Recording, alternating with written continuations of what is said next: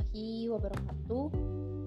Kawan gerak, semoga kalian yang mendengarkan sedang sehat dan baik-baik saja di mana pun kalian berada.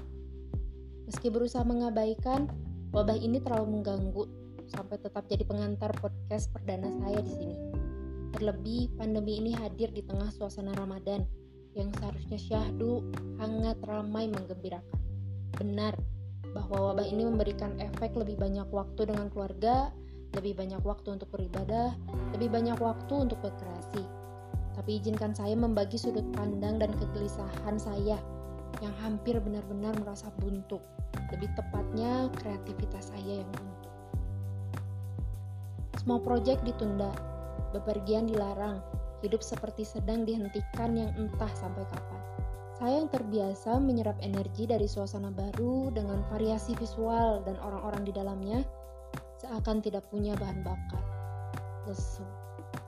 Saat ini banyak waktu tidak berbanding lurus dengan karya. Moodnya begitu-begitu saja. Apa yang mau dibikin coba? Terdengar pesan dari para bijaksana, saya harusnya bersyukur.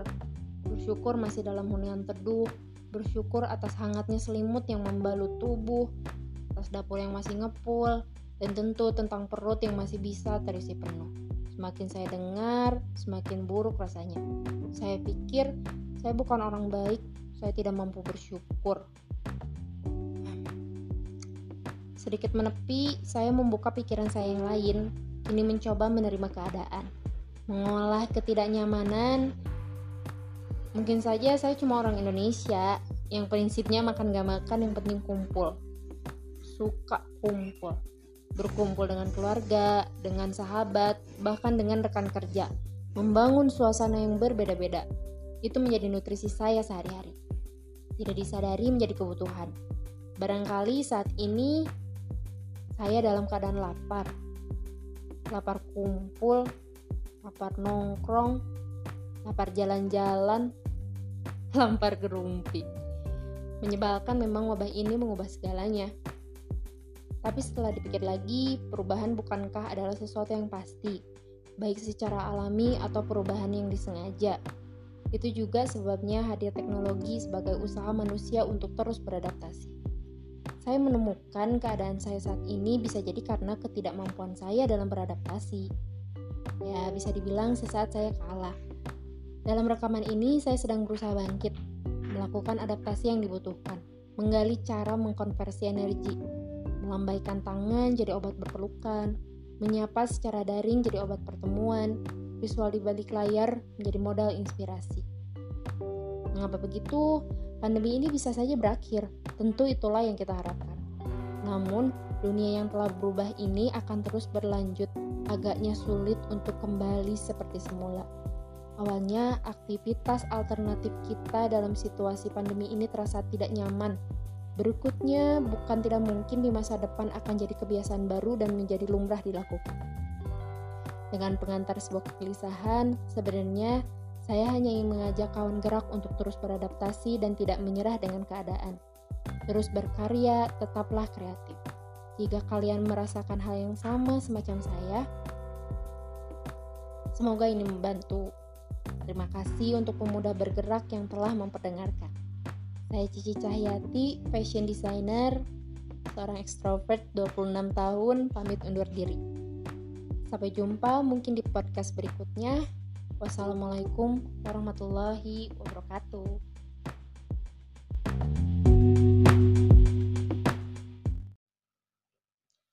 Assalamualaikum warahmatullahi wabarakatuh.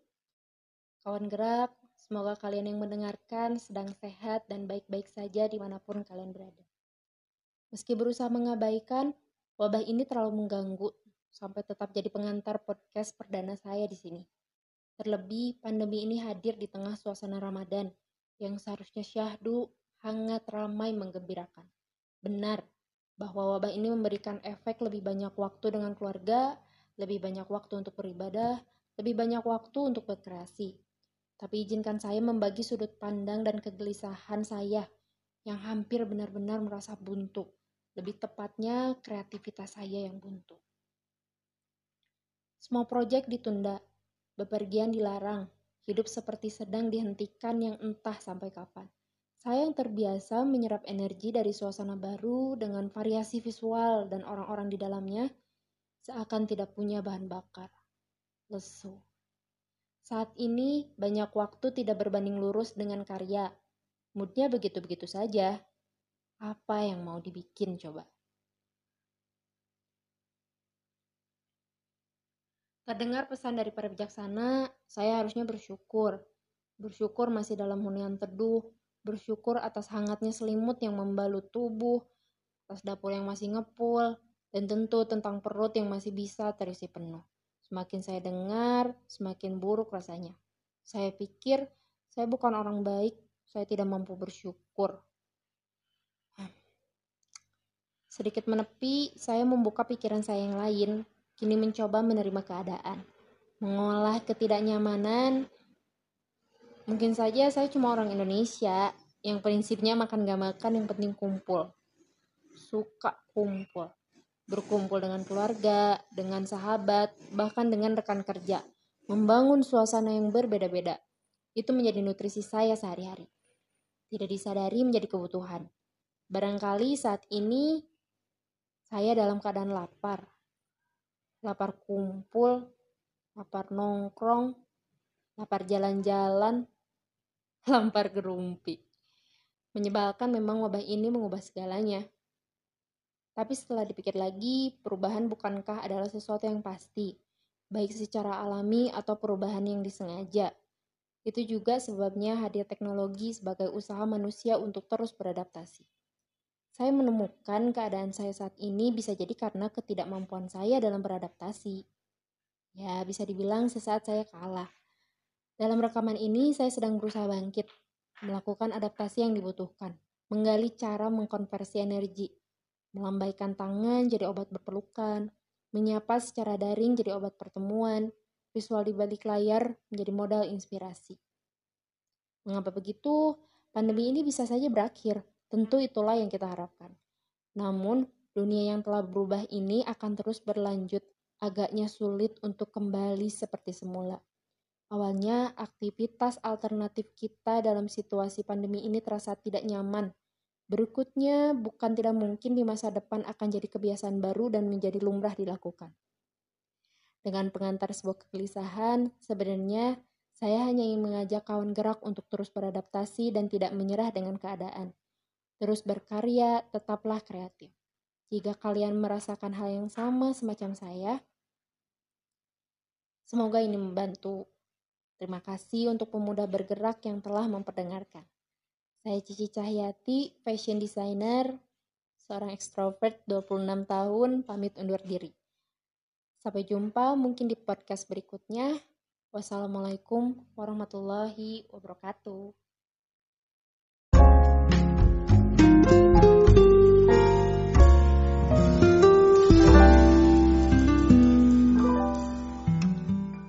Assalamualaikum warahmatullahi wabarakatuh Sobat muda Kali ini adalah podcast perdana di Ngopi Ngopi bareng Pilar Yang mana untuk kesempatan perdana ini Kita mempunyai pembicara yang akan berbagi Tentang social planner dan enabler Yang mana ini sudah dari Cianjur asli dan mendunia Please welcome Kang Marlis Nawawi. Kang Marlis. Halo Kang Hilal. Hai, bagaimana kabar Kang Marlis nih?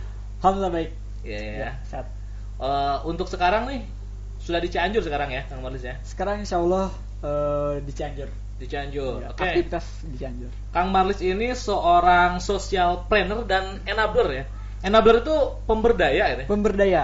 Maksudnya iya. maksudnya kayak gimana tuh? Pemberdaya kayak gimana tuh?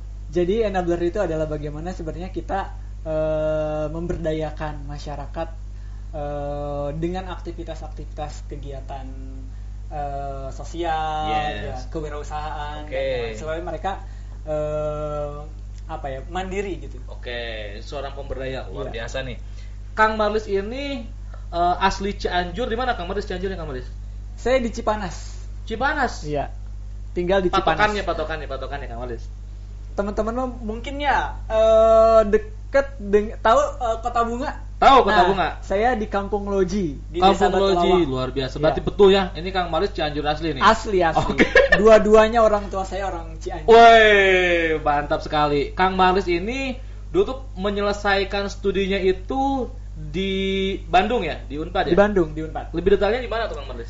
Saya di eh, Fakultas Peternakan, Oke. S1 S2-nya di sama di peternakan. Di Unpad ya, Ya, di Unpad. Pajajaran. Nah, Kang Marlis tentang social planner sendiri nih. Kalau menurut Kang Marlis tuh social planner tuh kayak gimana sih? Ya.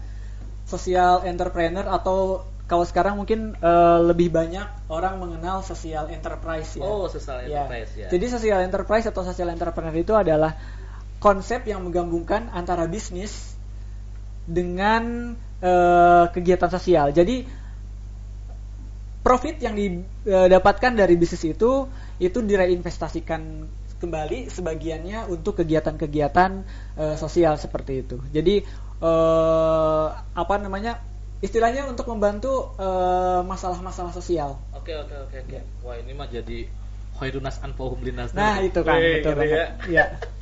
Oke, Kang Malis, selanjutnya nih, kalau misalkan social planner itu sendiri ya, Kang Marlis itu mengenal tentang social enterprise itu Hmm. dari kapan sih Kang Marlis? Ya.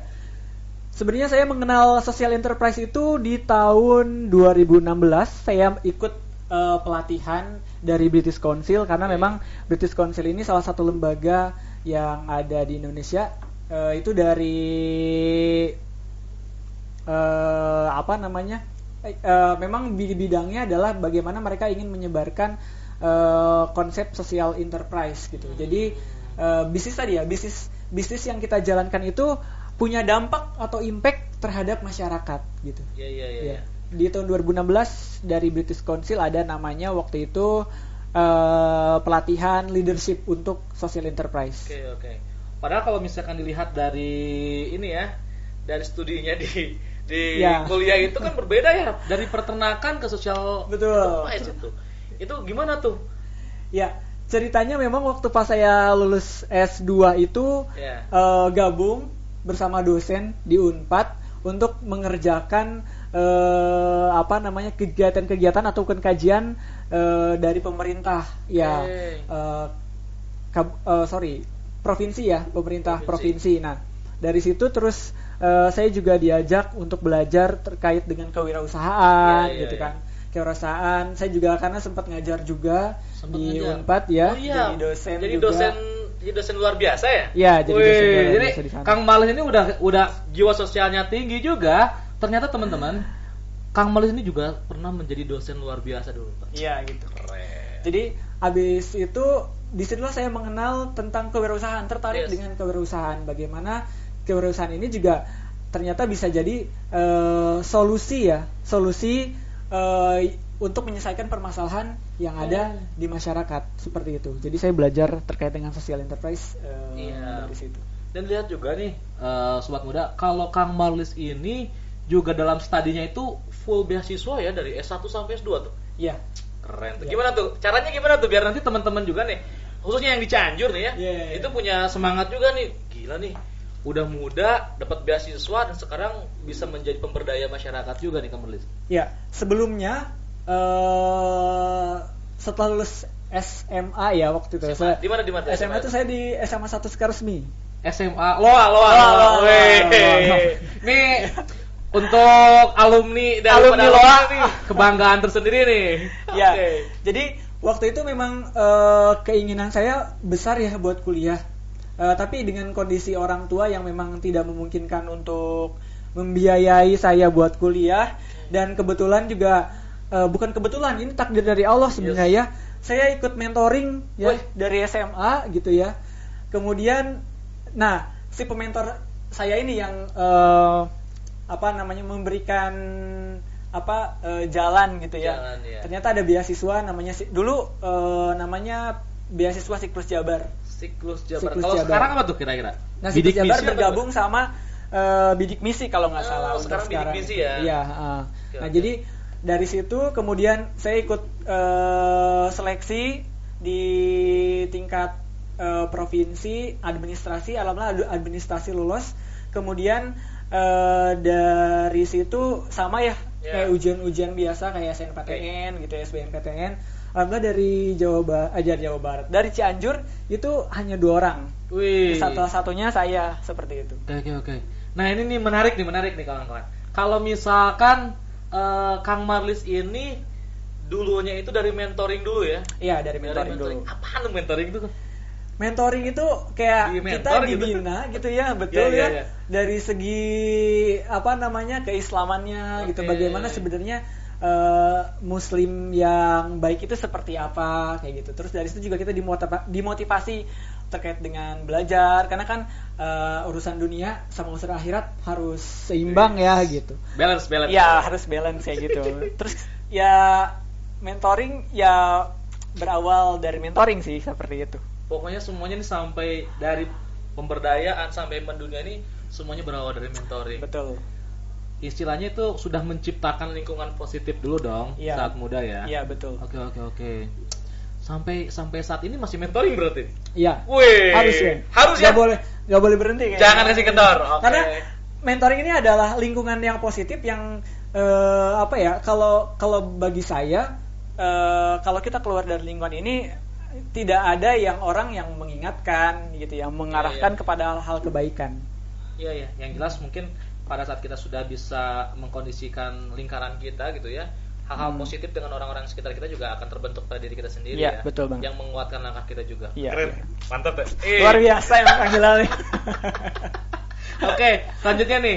Aneh sebelum nanti ke ini ya, eh, Kang ke social enterprise yang sudah Iya. berdunia ini nih, Aneh mau tahu dulu nih, Akang ini dulu di Cianjur tuh kayak gimana ya? Salah satunya mentoring gitu ya. Hmm. Nah, pada saat eh, setelah SMA tersebut gitu ya, apa sih eh, keter dengan keterbatasan atau memang sudah mempunyai peluang yang besar untuk melanjutkan kuliah seperti itu? Ya, sebenarnya eh, dulu eh, saya dapat selama SMP kayaknya. SMP sama itu saya untuk bayaran tuh dapat bantuan sebenarnya Kang. Oh, Makanya ya. kenapa saya balik lagi ke Cianjur sekarang gitu ya. Eh, Ya. Saya ingin mengabdi ke Cianjur, saya ingin membalas eh, apa ya namanya bantuan-bantuan tadi gitu ya. Betul, betul. Eh, mengembalikan eh, apa kebaikan-kebaikan dari orang-orang yang ada di Cianjur selama saya bisa mengenyam eh, pendidikan SMP, SMA, alhamdulillah juga eh, guru-gurunya juga baik-baik. Jadi banyak orang yang ngebantu saya lah. Jadi eh, di balik saya saat ini banyak orang-orang yang eh, support saya gitu. Iya, sampai saat ini. ya. Sampai saat ini. ya. Gitu. Sehingga nih sekarang tinggal bagaimana kita baik lagi nih. Iya. Kalau bisa mah kalau itu epic comeback nih ke Cianjur Epic ya. comeback. Harus bikin sesuatu lagi nih. Iya betul.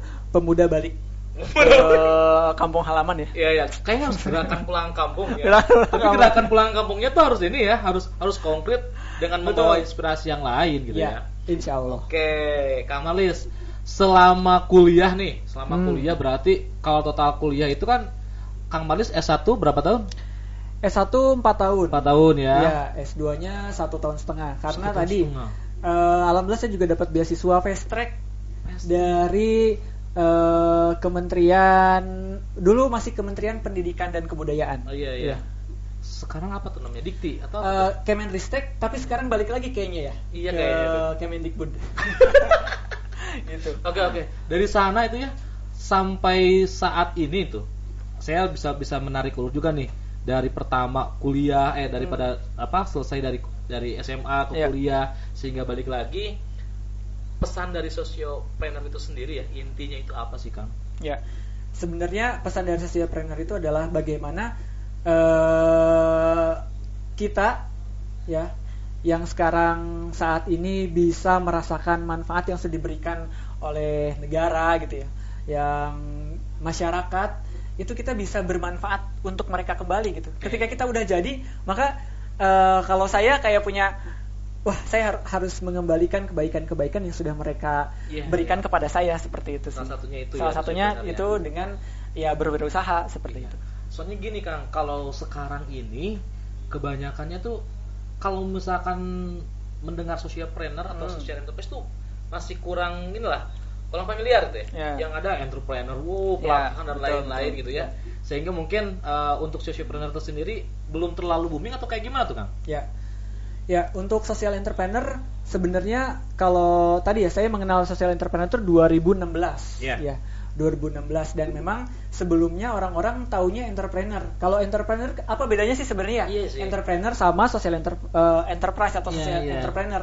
Nah, kalau entrepreneur biasanya eh, si profitnya ya untuk keuntungan sendiri. Iya iya iya. Tapi kalau social entrepreneur itu sebagian eh, keuntungannya itu direinvestasikan atau di apa di apa namanya Kang Hilal Eh, disisihkan Biar untuk disisihkan. kegiatan sosial kayak gitu. Nah, kalau di Inggris sendiri sebenarnya yang namanya social enterprise itu sudah diundang-undangkan oleh pemerintah. Oh. Jadi yang namanya perusahaan atau bisnis eh, dengan label social entrepreneur atau social enterprise itu 50% dari keuntungannya harus diinvestasikan kembali untuk kegiatan-kegiatan sosial seperti itu. Nah, kalau di Indonesia kan belum ada nih. Betul, Jadi betul. eh, kita bisa mengklaim kalau misalkan kita bisnis, kita punya usaha, Iya. tapi sebagian dari keuntungannya tadi itu kita alokasikan untuk kegiatan-kegiatan sosial dan Iya. yang lain-lainnya eh, itu bisa kita kategorikan sebagai social enterprise. Iya iya iya.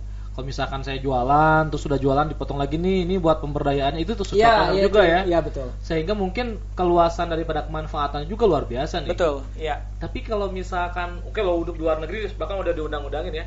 Tapi untuk Kang Marli sendiri nih, untuk SDM-nya dari social entrepreneur ini sendiri ya gitu Iya, ya. iya. Kira-kira di Indonesia banyak gak sih kalau kalau pas mulai gimana sih gitu?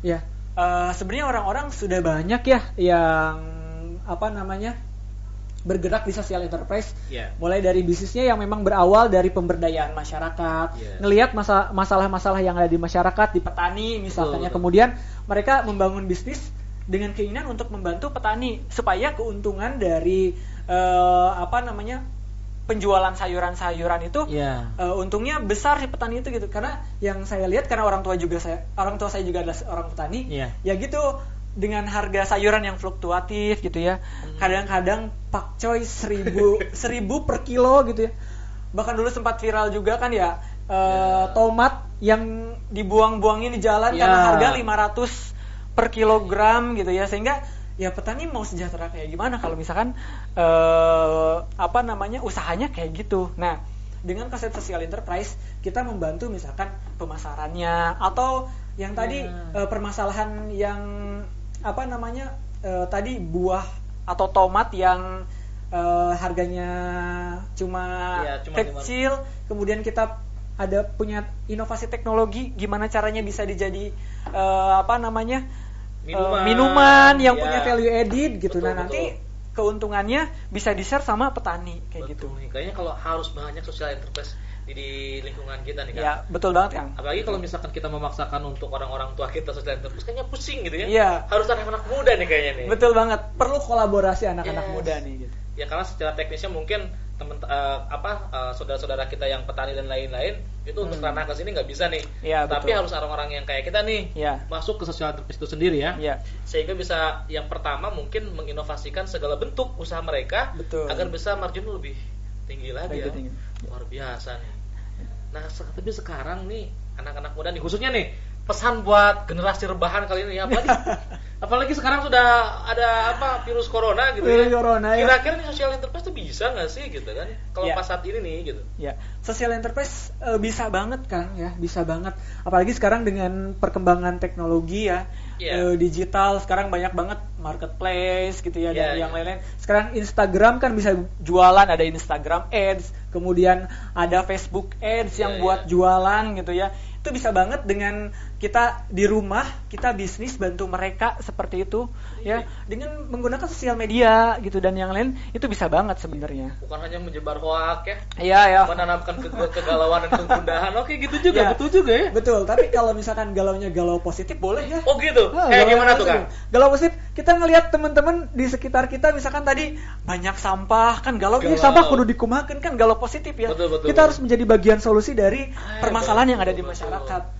Ternyata Gitu, Bang. semua gerakan itu berawal dari kegelisahan. ya. Kegelisahan betul. Tapi ada kegelisahan yang emang tidak dapat di apa tuh? Tuh, jadi susah ini ngobrol. Ada kegelisahan yang memang tidak bisa di tidak bisa di apa ya namanya divaluekan jadi gerakan gitu ya. Betul, betul. Kita nggak boleh hanya hanya diam atau cuma hanya mempunyai kegelisahan, tapi Iya. harus dibuktikan dengan tindakan. Ya. Eh, tapi kan sadis sih. Pisan nih. Eta pisan. Dan bisnis juga gitu ya kalau kita banyak konsep, Ah. kita banyak gelisah, kita dilakukan mah mau jalan-jalan. gitu. Betul ya. Jadi mending dilakukan sedikit-sedikit tapi berprogres. Iya, iya Gitu ya. betul betul. Karena bisnis yang paling baik itu adalah Bisnis yang dilakukan. Uh, betul betul Iya. betul. betul. Tapi Kalau banyak konsep mah konsep yang konsepnya mau bengar-bengar. Iya benar Kang benar. Oke oke oke oke. Kalau misalkan hari ini nih dengan oke tadi di udah ada inspirasi beberapa nih. Salah satunya adalah bagaimana memanfaatkan media sosial ya. Betul. Tetapi secara eh, bagaimana sih cara Akang ya?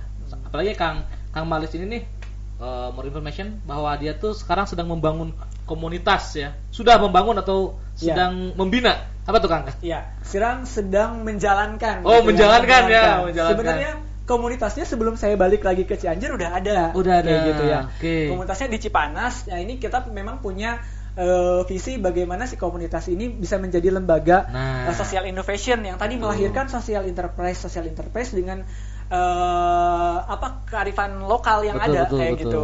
Karena tidak tidak bisa langsung aja gitu ya kan Betul. menang menang wangsit gitu langsung Iya. jadi, jadi social enterprise ya. Tetapi perlu belajar juga ya. Perlu belajar Ada strategi-strategi yang mungkin harus dipelajari terlebih dahulu. Khususnya di sama Kang tuh apa namanya nama komunitasnya Kang? Iya.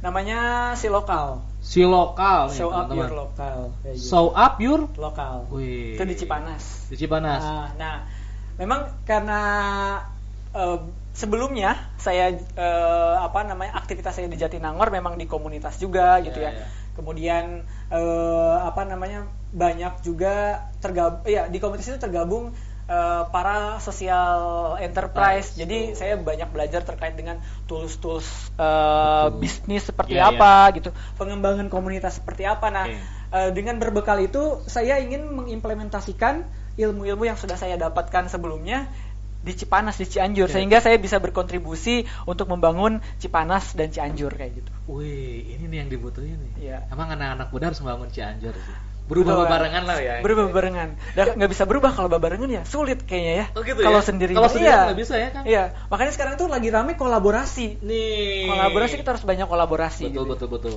kalau misalkan berubah barengan Hmm. segala bentuk eh, apa beban dan lain-lain itu akan terasa ringan Betul. Cianjur emang harus berubah barengan kan Iya, harus barengan. dimulai daripada anak-anak mudanya Iya, oke banget. nih Kang Malis juga nih ternyata sudah melanglang buana woi melanglang buana ya sudah mendunia nih sudah dari pemberdaya menjadi mendunia juga nih Iya. ada beberapa apa ya negara yang telah disambangi Ah. apa disambangi semua dikunjungi. dikunjungi ya dikunjungi oleh Kang Marlis nih salah satunya di mana aja Kang di Belanda terus Iya. mana lagi Kang Eh, pertama sih saya Ke mana aja nih? 2018 ke Jerman. ke Jerman Kemudian Austria. wih terus Terus Belgia. Belgia. Bonusnya bisa ke Paris, ke Wih. Belanda dan terakhir kemarin ke Latvia. itu udah Eropa banget tuh Kang keren banget tuh kalau misalkan Iya. di Instagram feednya udah bagus banget Bisa dicek di Instagramnya Martis Nawawi. Wah, ini coba di Promosi, sekali promosi kan? Iya betul betul harus dong. Nanti Iya. bisa langsung DM juga sama Kang Malis nih. Nih Kang, pas ke Eropa tuh ngapain aja sih Kang? Iya. Silaturahmi sama pemain bola atau kayak gimana tuh? ya sebenarnya eh, karena saya tergabung dulu di apa namanya salah satu tadi ya eh, apa namanya social enterprise, Social dan kebetulan saya eh, penanggung jawab atau koor- eh, koordinator untuk apa namanya di bidang riset kayak project Oke. eh, office officer gitu Hmm. atau project manager. Oke. Nah kita dapat eh, apa namanya grant dari Uni Eropa itu terkait dengan teknologi IoT yang diterapkan di eh, bidang budidaya lebah. Nah. Jadi kalau lebah biasanya ya eh, yang dibudidayakan sama peternak-peternak lebah itu kan ada di hutan atau jauh dari pemukiman.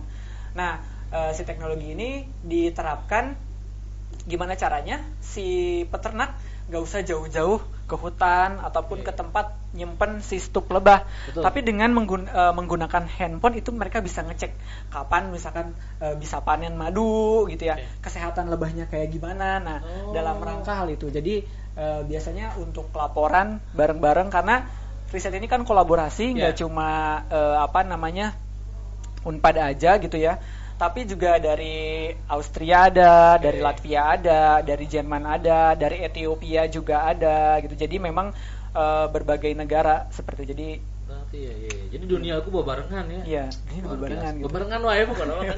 Kudu barengan lah. Kudu bebarengan, Kang. Nah, itu ternyata susah. ya. Kang Malis itu eh, meneliti tentang lebah ya. Betul. Kalau lebah jeung engang sama tuh Kang. Beda.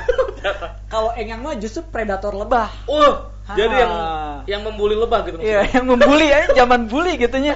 Anu mah anu ngabuli, lebah oge aya nu ngabuli. Oh, itu yang mana Iya. engang gitu ya. Engang. Oke. Nah, jadi memang latar belakangnya kenapa eh, di Eropa itu sekarang concern banget ke lingkungan dan ke Ya. lebah terutama karena lebah itu kan 70 sampai 80 persennya penyerbukan di apa namanya di dunia itu dilakukan oleh lebah. Kalau misalkan lebahnya nggak ada gitu, Ya. ya atau semakin eh, sedikit populasinya, otomatis penyerbukannya juga akan semakin sedikit dan Iya. tidak akan ada banyak tanaman-tanaman yang akan tumbuh lagi seperti itu, Betul, betul, gitu. betul. Jadi ya bisa jadi kiamat Udah dekat. udah dekat gitu ya, bener nggak? Karena kan Betul. kita butuh oksigen. Betul betul betul Ha. betul betul.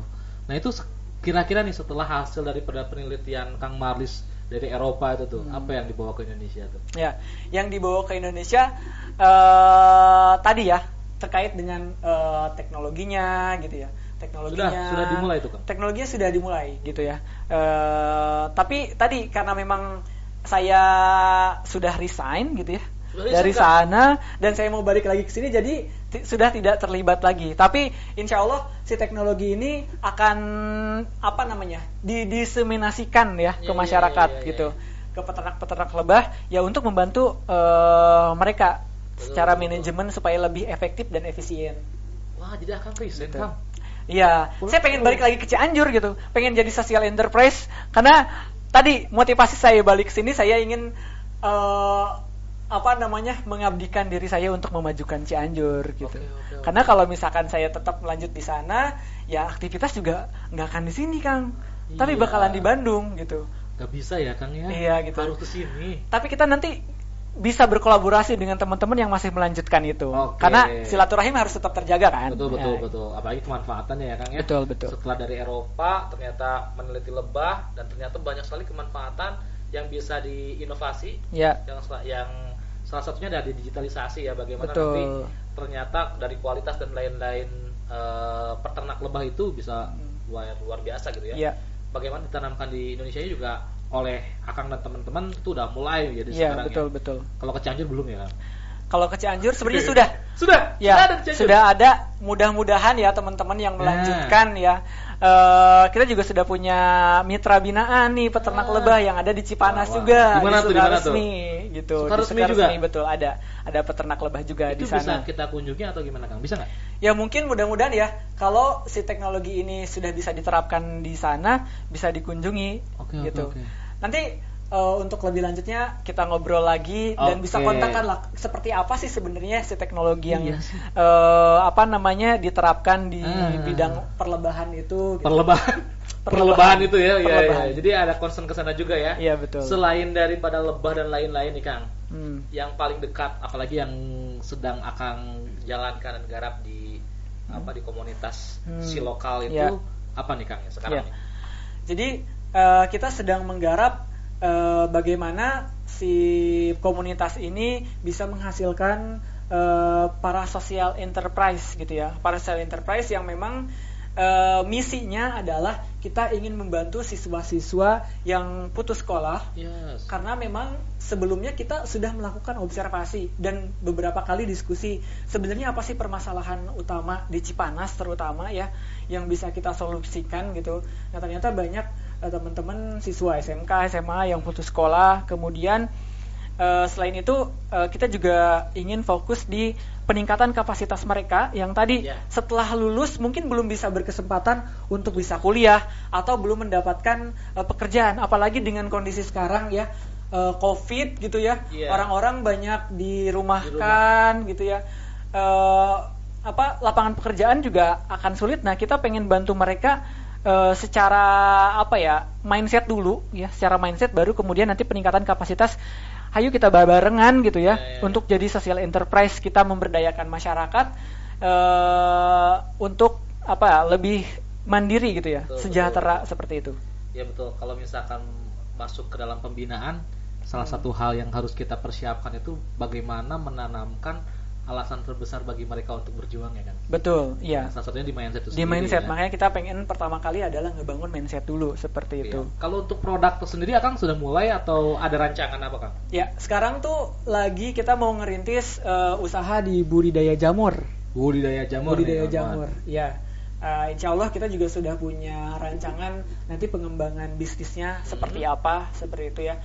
Dan tadi eh, produk-produk yang ada di komunitas sendiri, selain produk punya saya juga ada teman-teman yang memang eh, produknya eh, dari masyarakat. Iya. Ada kerupuk bayam. Itu bisa bisa join nih misalkan nih. Saya ya, saya yang dari Cilaku nih punya usaha nih.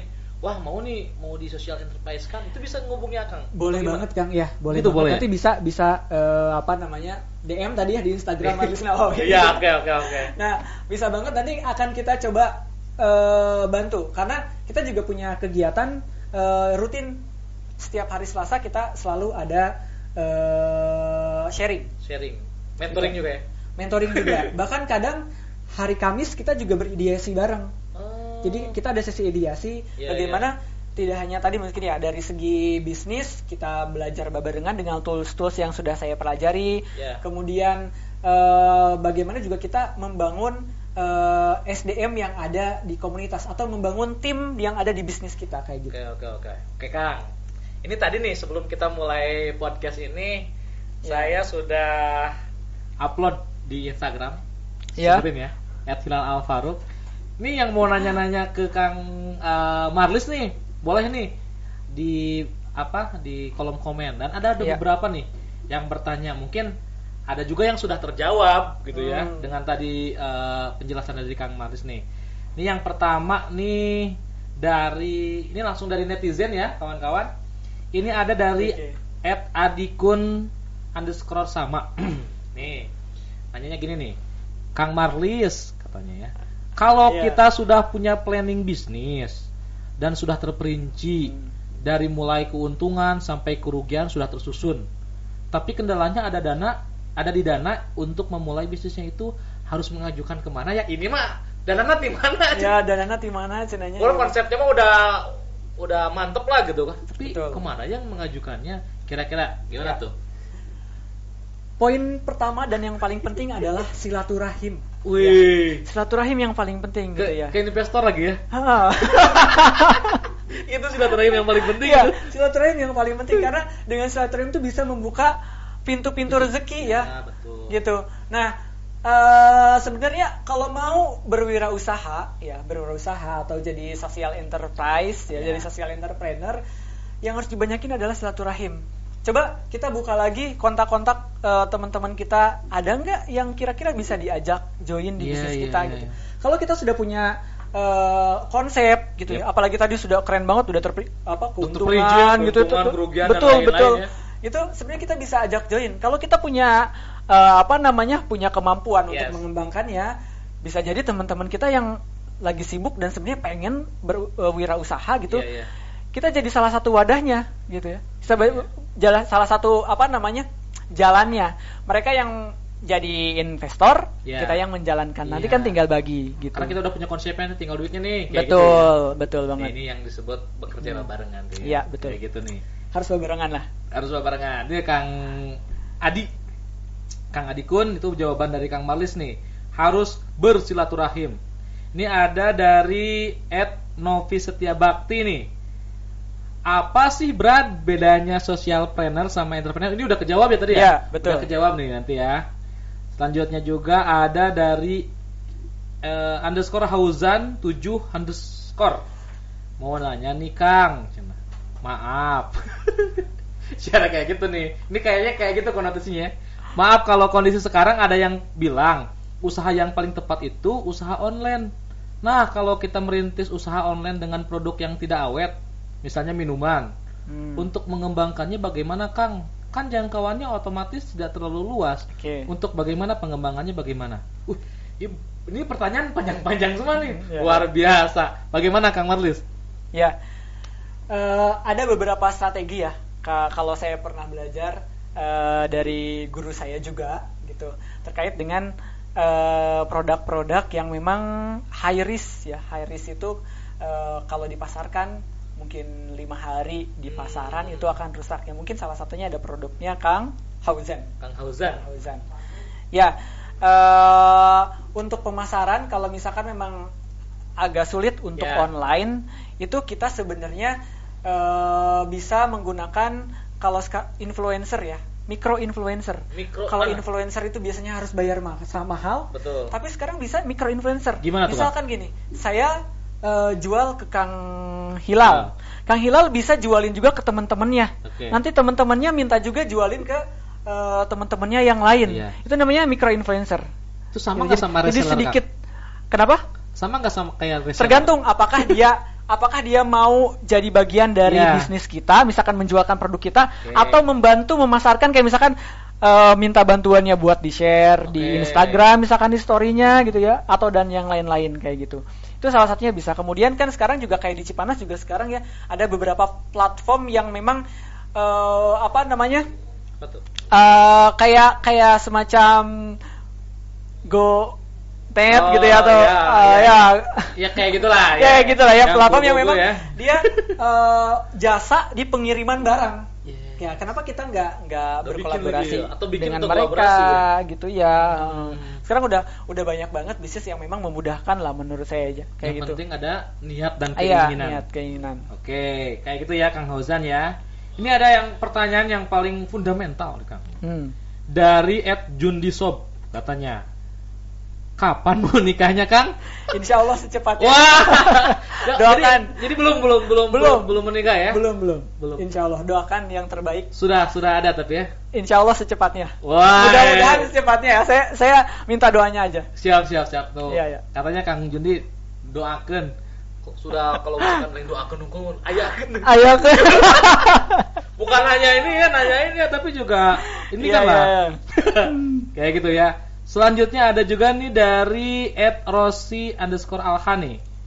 Mau tanya Kang, apa sih strong why nya Hmm. untuk bisa konsisten menjadi social planner? Ya. Eh, strong why-nya adalah tadi eh, di awal saya menjelaskan bahwa eh, saya ingin menjadi orang yang apa ya? Ya bermanfaat karena kan tadi sebaik-baik manusia adalah orang yang paling bermanfaat bagi orang lain gitu. Itu strong why-nya sebenarnya. Saya ingin eh, jadi salah satu bagian dari solusi permasalahan yang ada di masyarakat seperti itu. Karena saya saya nggak tahu amalan mana yang akan saya Iya. yang diterima sama Allah ya gitu ya. Iya. Salat kadang-kadang saya gitu khusu gitu ya. Kemudian kalau nanti ngandelin infak, emang kesabaran hasil udah keinfakan gitu ya. Makanya apa pun kegiatannya akan saya niatkan itu sebagai ibadah dan mudah-mudahan dengan sosial sosial entrepreneur ini eh, saya bisa apa namanya ya, apa namanya eh ini jadi amalan yang diterima oleh Allah Subhanahu wa taala gitu. Masya Allah. Ana jadi Itu sih. secure langsung Kang. Strong way ya. Strong way ya. Ka- Dengar dari kata Kang Malis tuh udah cocok jadi ustadz juga. nih. Jauh ya kalau Tapi yang jelas bagaimana nanti kita tuh dipertanyakan ya amalan yang mana juga ya. Iya. Yang jelas khairun nasan tahu itu ya Betul. jadi ininya ya. Seperti itu nih Kang Malis sebelumnya nih ya. Nanti ada beberapa ini lagi nih. Oke.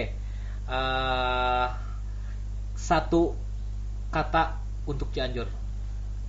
Kata apa yang mewakili Kang Malis tentang Cianjur? Satu kata. Satu kata ya buat Cianjur, Ya, maju. maju. Iya. Oke. Nah, karena sekarang nih ya Kang Marlis sebentar lagi ya sebelum sebelum closing ya teman-teman ya. Hmm. Kira-kira nih harapan apa nih dari Kang Marlis? Sekarang sekarang lagi rame pilkada nih, Hmm. gitu ya.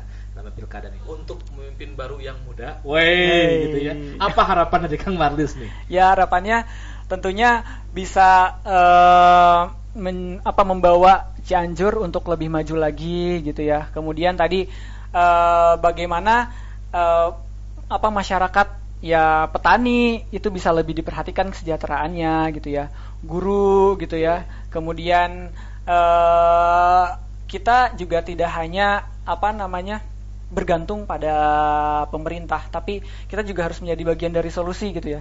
Karena kalau kita terus mengharapkan bantuan pemerintah, tentu pemerintah juga punya kesibukan dan tentunya keterbatasan ya. Iya. Makanya kita harus barengan. Kalau saya belajar eh, apa namanya untuk menjadi solusi itu kita harus berkolaborasi dengan semua stakeholder yang ada. Yang pertama, kita bisa berkolaborasi dengan eh, akademisi. Di sini Yes. ada universitas-universitas gitu Ya. ya. Kenapa kita tidak barengan terkait dengan teknologi? Tadi kalau misalkan ada apa namanya eh, punya produk-produk yang cepat rusak, kan sekarang udah ada teknologi gitu ya. Oke, nah, oke, kita berkolaborasi dengan akademisi. Kemudian eh, bisnisnya bagaimana juga eh, para pebisnis bisa eh, berkontribusi juga ya.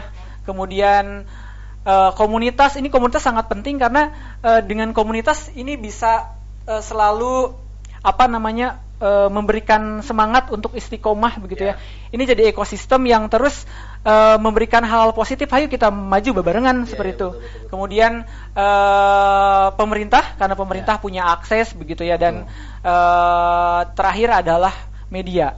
Oke. Jadi kita bentuk kita sebut biasanya yang tadi itu ABCGM itu adalah pentahelix. Masya Kayak gitu. Allah. Ini udah udah ada juga teman-teman.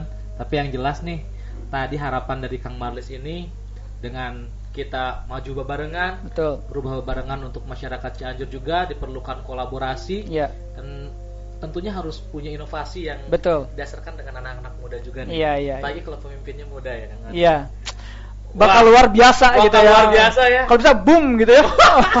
Insya Allah nih, kalau dengan dengan kolaborasi semuanya, komunitas, pemuda, dan bahkan pemimpinnya muda, insya Allah, oh Iya. iya, pilar lah, Pilar. Hehehe, pilar kebisaannya. Iya, iya. Oke, seperti itu ya teman-teman untuk podcast kita yang pertama nih, Kang Marlis perdana nih, khusus menghadirkan Iya. seorang Kang Marlis Nawawi agar memberikan impact positif dan menginspirasi Insya Allah. untuk Cianjur berubah barengan juga Iya, nih insya Allah. yang ditanamkan, yang menginspirasi dari penyampaian pemaparan dari Kang Marlis ini. Oke, eh, sobat muda, eh, kita cukupkan sekian untuk podcast kita nih, Ya. dan kita akan hadir terlalu podcast-podcast yang lainnya bersama teman-teman yang lainnya yang menginspirasi juga nih, termasuk. Kang Marlis Nawawi ini, dan mudah-mudahan kita sehat selalu ya Kang Marlis ya. Insya Allah. Jaga protokol kesehatan dan yuk berubah bebarengan. Berubah barengan. Berubah bebarengan. Assalamualaikum Oke. warahmatullahi wabarakatuh. Ya Kang Maris Nawawi. Ya. Hatur nuhun. Kang. Sami-sami.